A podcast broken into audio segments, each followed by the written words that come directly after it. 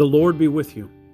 Welcome to Thin Places, the podcast channel of St. Aidan's Anglican Church in Nicholasville, Kentucky. I'm Father Lee, the pastor here at St. Aidan's, and I want to invite you to join me here each week as we join together to share common prayer, common worship, and common life. And just as the streams feed the trees on their banks till they pour may my life be to all those who share this wilderness road.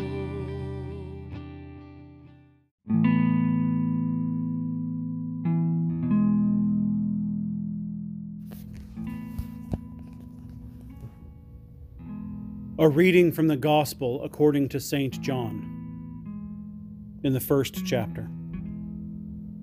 In the beginning was the Word, and the Word was with God, and the Word was God.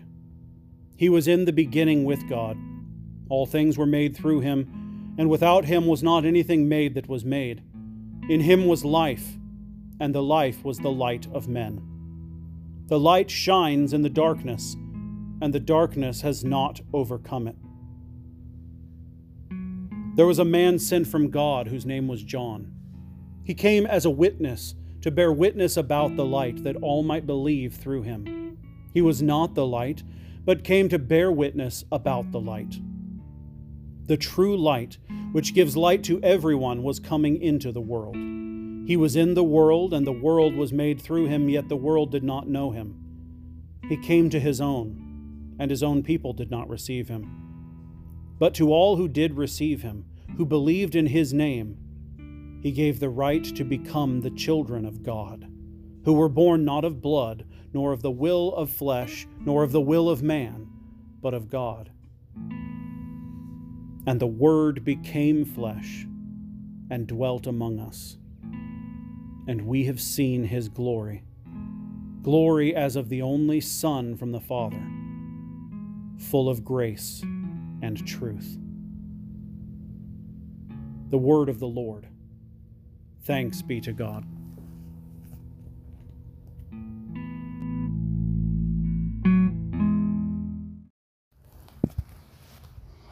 Will you pray with me? Lord, may the words of my mouth and the meditations of our hearts be acceptable in your sight. For you are our strength and you are our Redeemer. Glory be to the Father, and to the Son, and to the Holy Spirit, as it was in the beginning, is now, and ever shall be, world without end. Amen. I invite you to be seated.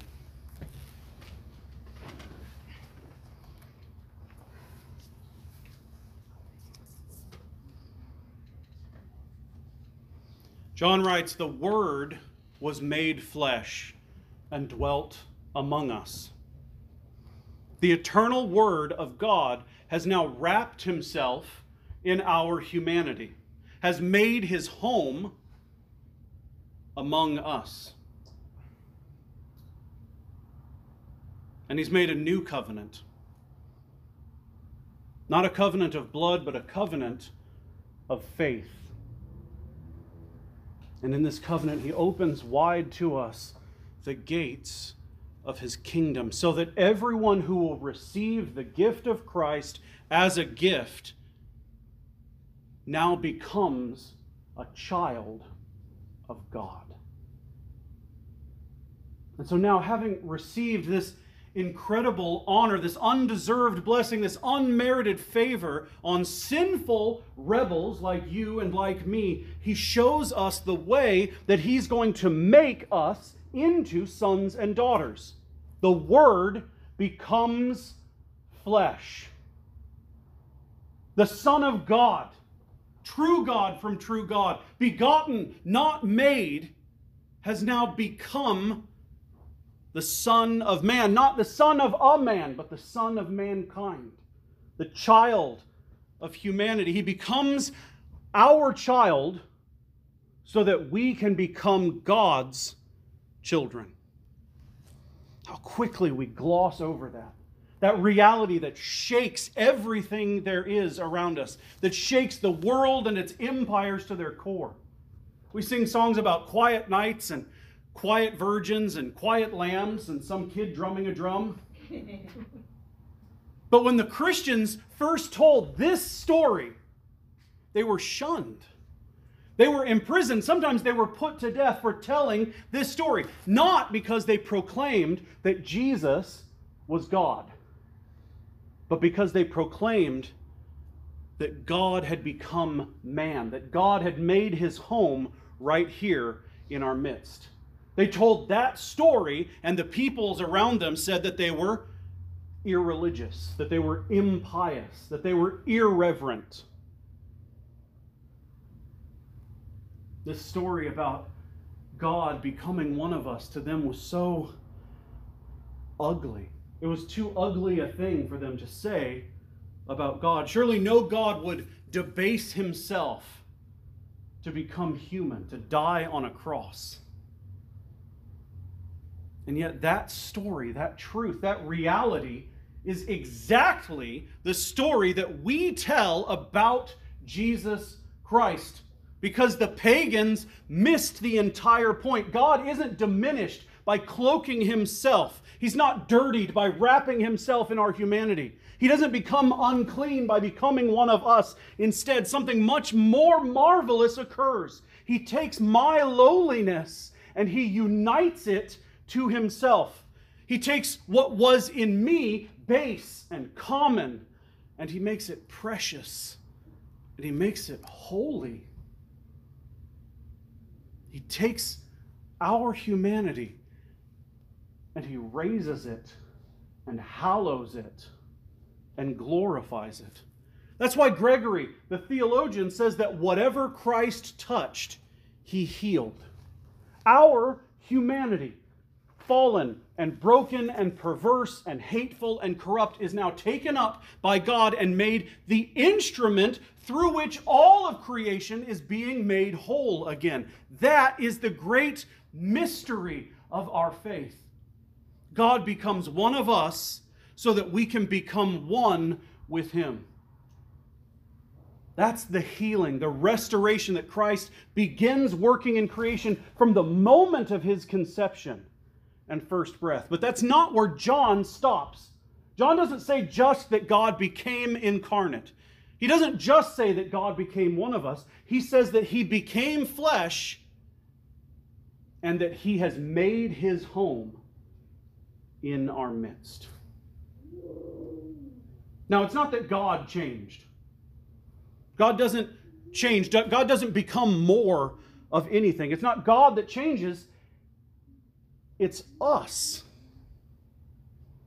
God has made our humanity, his creation, into his dwelling. The eternal Word of God now dwells in our humanness. Now, that's a really big idea to try to wrap our heads around, especially after a long week full of celebration and feasting. So think about it this way. When God called his people into covenant with himself, he guided them to a place where God's people would meet him face to face.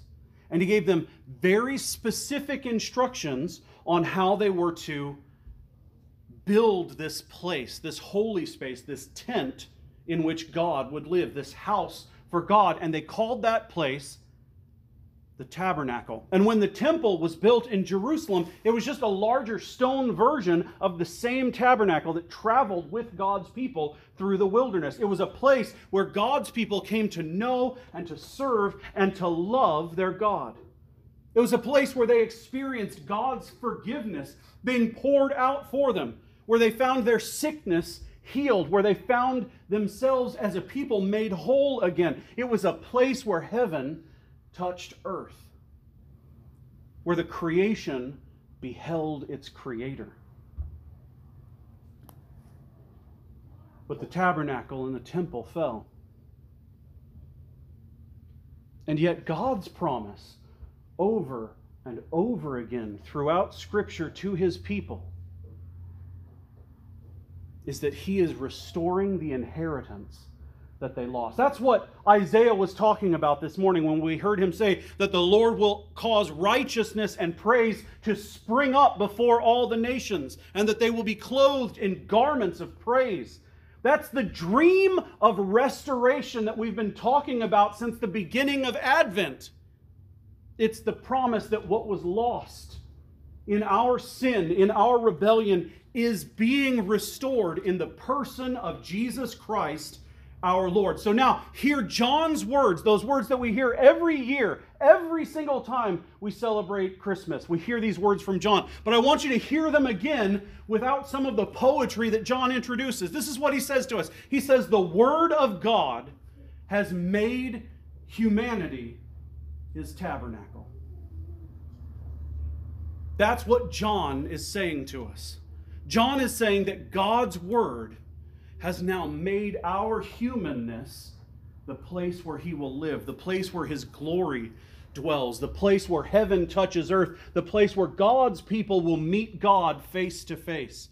God has made our humanity into that place where forgiveness is poured out, where all of our sickness is healed.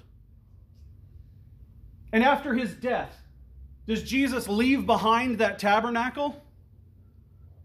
No. He's not reincarnated, he's not reimagined, he's not ascended and transformed, he's resurrected.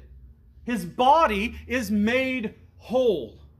And it becomes the means, the instrument through which my humanity can be made whole again. He has made his creation into his tabernacle forever. And everything that he touches is healed.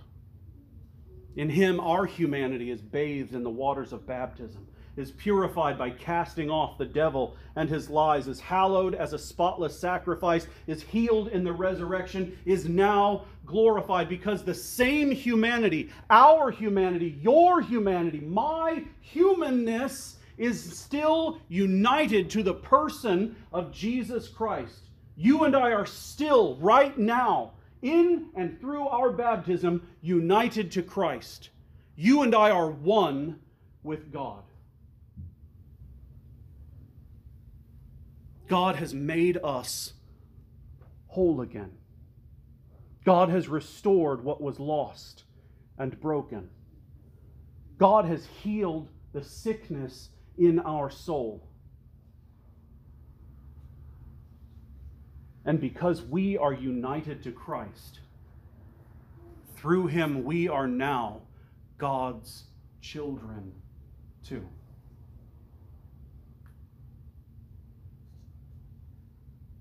And here's something further that's true.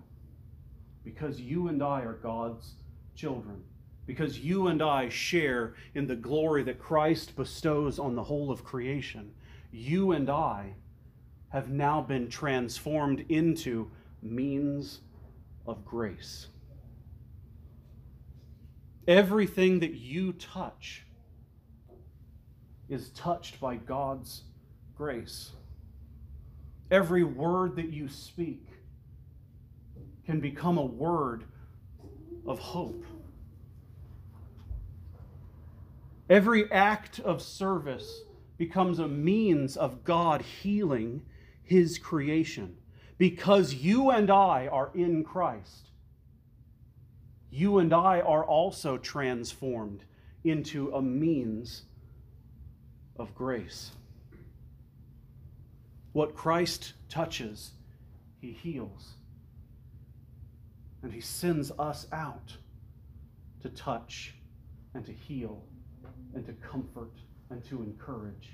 He sends us out to restore the fortunes of Zion. He sends us out to become a means of grace. By our baptism, creation is being restored and is being transformed into what it was supposed to be from the very beginning the place where God's people would meet Him, and meeting Him, know Him, and knowing Him, love Him because the Word is now one of us. because God has set up his throne, his home in our midst. In the name of the Father, the Son, and the Holy Spirit. Amen. Will you stand with me? If you'll take your Book of Common Prayer and turn with me to page 127, we'll join together in unison as we declare our faith in the words of the Nicene Creed. We believe in one God, the Father, the Almighty, maker of heaven and earth, of all that is, visible and invisible. We believe in one Lord, Jesus Christ, the only begotten Son of God, eternally begotten of the Father God from God, light from light, true God from true God, begotten, not made, of one being with the Father. Through him all things were made. For us and for our salvation, he came down from heaven, was incarnate from the Holy Spirit and the Virgin Mary, and was made man. For our sake, he was crucified under Pontius Pilate. He suffered death and was buried. On the third day he rose again in accordance with the Scriptures. He ascended into heaven and is seated at the right hand of the Father. He will come again in glory to judge the living and the dead, and his kingdom will have no end. We believe in the Holy Spirit, the Lord, the giver of life, who proceeds from the Father. With the Father and Son is worshiped and glorified, who has spoken through the prophets. We believe in one holy, Catholic, and Apostolic Church. We acknowledge one baptism for the forgiveness of sins. We look for the resurrection of the dead and the life of the world to come. Amen. Let us pray for the church and for the world. Thank you for checking out Thin Places today. If you were blessed by your time with us and want to know more, check out anchor.fm forward slash thin dash places for more homilies, devotionals, and worship from St. Aidan's Church in Nicholasville, Kentucky. And make sure to follow us and leave a comment. And join us again next time in common prayer, common worship, and common life. The peace of the Lord be always with you.